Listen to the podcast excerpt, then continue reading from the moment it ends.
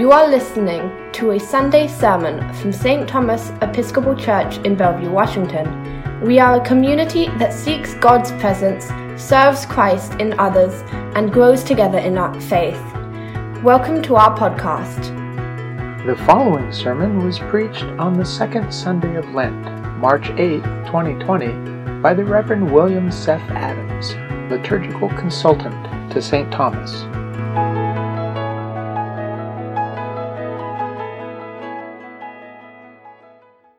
The Holy Gospel of our Lord Jesus Christ according to John. There was a Pharisee named Nicodemus, a leader of the religious authorities. He came to Jesus by night and said to him, Rabbi, we know that you are a teacher who has come from God. For no one can do these signs that you do apart from the presence of God. Jesus answered him, Very truly I tell you, no one can see the kingdom of God without being born from above. Nicodemus said to him, How can anyone be born after having grown old? Can one enter a second time into the mother's womb and be born? Jesus answered, Very truly I tell you, no one can enter the kingdom of God without being born of water and spirit.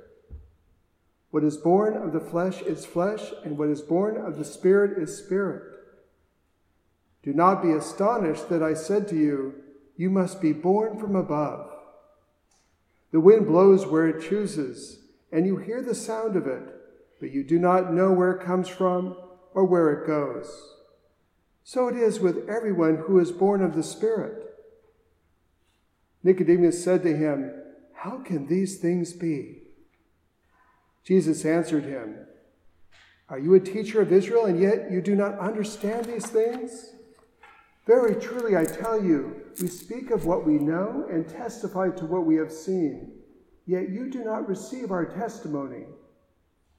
If I have told you about earthly things and you do not believe, how can you believe if I tell you about heavenly things? No one has ascended into heaven except the one who has descended from heaven the Son of Man. And just as Moses lifted up the serpent in the wilderness, so must the Son of Man be lifted up, that whoever believes in him may have eternal life. For God so loved the world that he gave his only Son, so that everyone who believes in him may not perish, but may have eternal life. Indeed, God did not send the Son into the world to condemn the world but in order that the world might be saved through him. The Gospel of the Lord.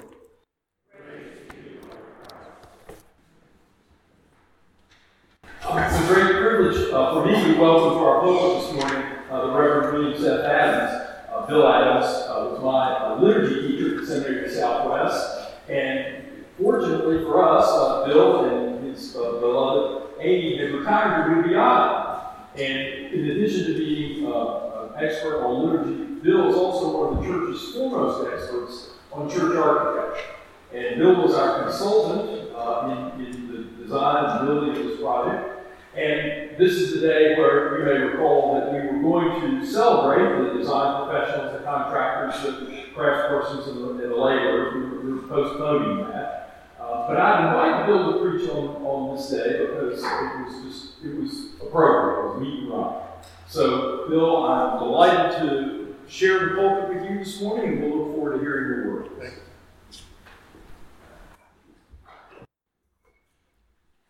I want first to uh, bring you greetings from St. Stephen's Church on Whidbey Island, which is where we would be if we weren't here.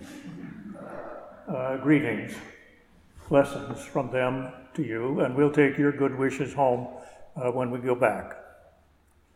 Um, secondly, I want to uh, say that this is the first time that Amy Donahue and I have been in this room since it was finished. We visited a couple of times during the dusty times with the cabling all over and Mark Murray everywhere. Uh, but this is our first time to be here with it uh, finished. And it's lovely. And so are you. Lastly, before I begin my sermon, I want to share with you the fact that we live in the strangest of times. Uh, I'll be 80 years old in June, and I don't remember a stranger time in my life.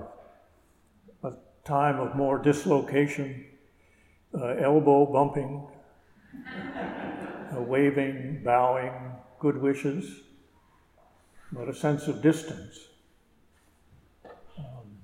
And I mourn that, and I'm not oblivious to it. So I begin. Blessed be the name of God. I intend this morning to testify to you about the constancy of God, the continuous and uninterrupted constancy of God.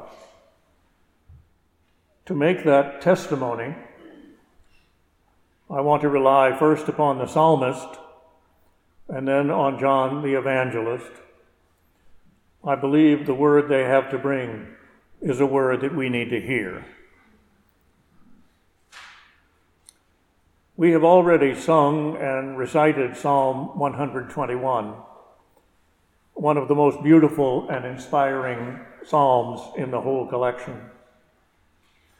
To reinforce the strength of this psalm, which is in fact Hebrew poetry, to reinforce the strength of this psalm, I'm going to ask you to do something special. At least once before, when I have preached here, I have sung during the sermon, and so have you. From that, I take courage to ask you to do that again. With the aid of Professor Cleveland and the mighty Wurlitzer, we're going to sing a metrical setting of this grand psalm. It's in your bulletin on the page next. It is Psalm 121 set to meter.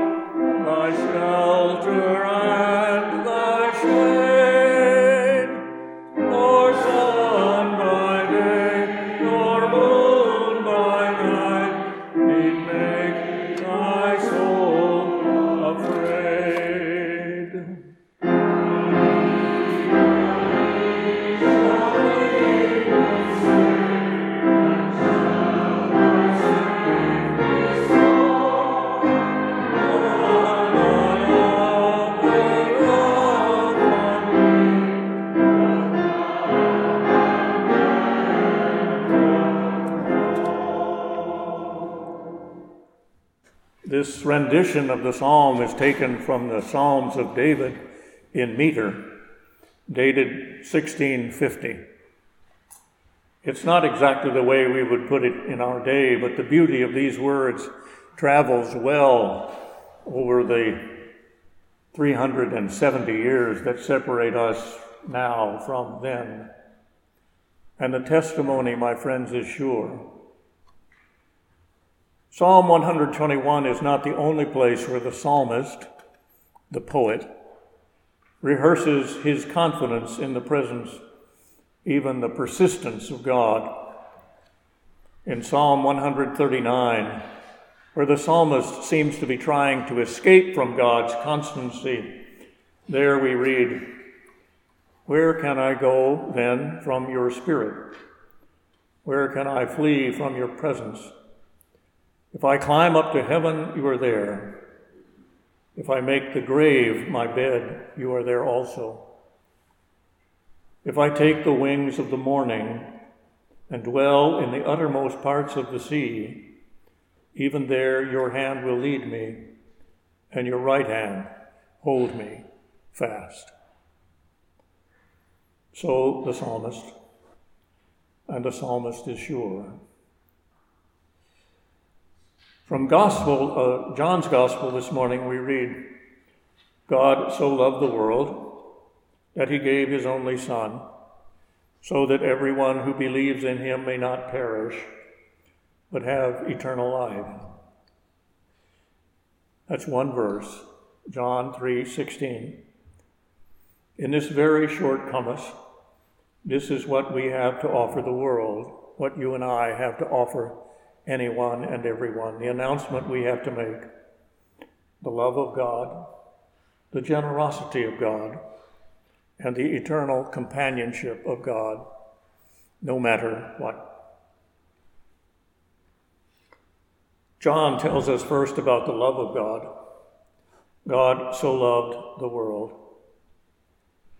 The Welsh poet R.S. Thomas wrote about this love in a poem entitled Making, M A K I N G, Making. The speaker in the poem is God, and the time of the poem is creation. And having built it, I set about furnishing it to my taste. First moss, then grass annually renewed, animals to divert me, faces stared in from the wild. I thought up the flowers, then birds. I found a bacteria sheltering in primordial darkness and called them forth to the light. Quickly, the earth teemed. Yet, still, an absence disturbed me. I slept and dreamed of a likeness, fashioning it when I woke to a slow music, in love with it for itself, giving it freedom to love me, risking the disappointment. The God of creation, risking the disappointment but loving us nonetheless. Indeed, the story of creation is a story entirely of God's love.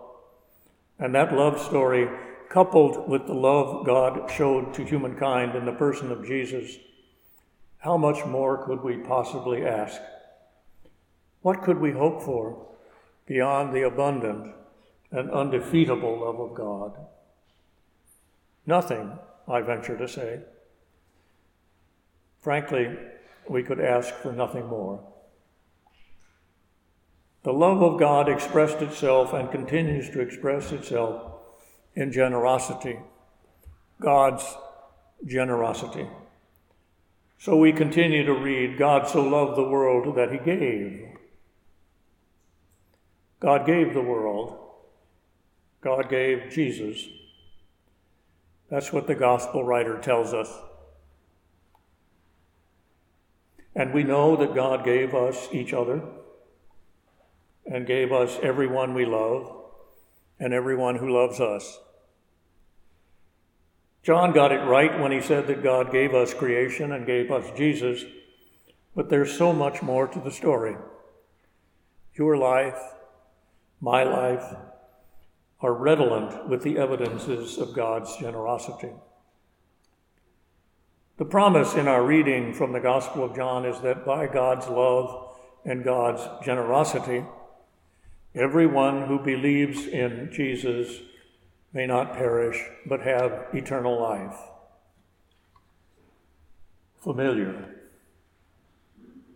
But we have to be very careful here with the words that we choose and how we choose to hear the words we choose. Eternal life. You and I have doubtless attended enough funerals over the years to know that death is a profound reality. So clearly, eternal life does not mean immortality. It doesn't mean not dying. Jesus died. My parents have died. My dear Amy's parents have died. Many of you, perhaps all of you, have friends or family who have died. These deaths are real. They're not illusory or imaginary or merely appearances. Death is death.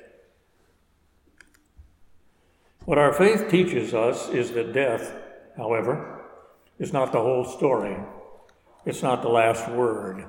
Death is not the victor. Our faith teaches us that by the death and rising of Jesus, death has been overcome. Death does not triumph. That is for certain. But death, death also does not disappear. What we know is this our death comes in the midst of our life with God.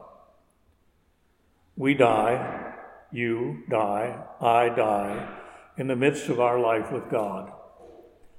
Our mortal life ends. Our life with family and friends ends. Our life at the office or the golf club or at the hospital ends. But life with God does not end. Eternal life, then, you see, is the name we give to end the endless and eternal companionship we have with God. We die as others have died, but our life with God continues uninterrupted, though now under new terms and conditions. This is true. But this being so, I want to clean up something we often hear when someone dies. It's the use of the word lost, L O S T, lost, that I want to address. We might hear someone say, I lost my parents in the early 90s, meaning that they died in those years. I lost my sister two years ago, meaning that she died then and so on and so on. You know the language, I suspect. I want to urge you to abandon that language. I want you to set aside that way of speaking and the way of thinking that's underneath it. It is true that when someone dies, we lose their earthly company. We will no longer have dinner with them, or morning coffee, or see them at church, bump elbows with them. We may not be with them first thing each morning. But in the economy of God, no one is lost. You may very well lose your car keys. I've heard of that. You may well lose something from memory. I've heard of that too. But in the economy of God, nothing is lost. Here I want to uh, bring in the prophetic words of the Muppets. the scene is an operating room. You're out there looking at the screen. One Muppet is here, a nurse. Another Muppet is here, Dr. Bob. The nurse says, Dr. Bob, Dr. Bob, I think we've lost him. Dr. Bob says, How can that be? He was here just a minute ago.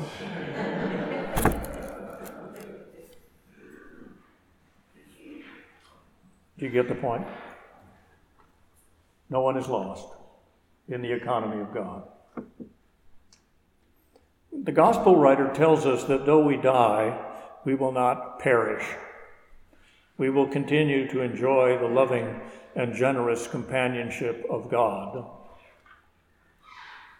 John the evangelist tells us this, this remarkable word in full confidence. And it was very important to John in his time and place to give us Christians pride of place in God's affection, the first place in God's vision. And even when John says that God so loved the world, it becomes clear that the world to which John refers is the followers of Jesus. That is, you and me. For John, we are the world. But as confident as I am about the promise God has made to us in Jesus, I am also confident that God's love and God's generosity are not limited to us. This love, this generosity, they are not operational only within the narrow boundaries that include the likes of us. It is a much happier fact to realize that the love and generosity of God are available to each and all, to everyone, whomever, wherever, and whenever. The world for which the Son of God was given is really and truly the world however narrowly John may have wanted to construe it, construe it in his time. If you were to attend my funeral, whenever that will come, you will hear the beautiful words of the prophet Isaiah coming from chapter 25. The prophet tells us that at the time of the resolution of all things, when everything will be gathered up, on the mountain of the Lord there will be for all people a feast of rich food, a feast of well aged wines, rich food filled with marrow, well aged wines strained clear. And God will destroy on that mountain the shroud, the shroud that is cast over all people the sheet that is spread over all nations. The Lord will swallow up death forever. Take this to heart, my friends. In God's good time, at the resolution of all things, we will not be there alone. At that table, on the mountain of the Lord, miraculously, the feast will be there for everyone. That, my friends, is the constant promise of God, the maker of heaven and earth. Blessed be the name of God. Amen.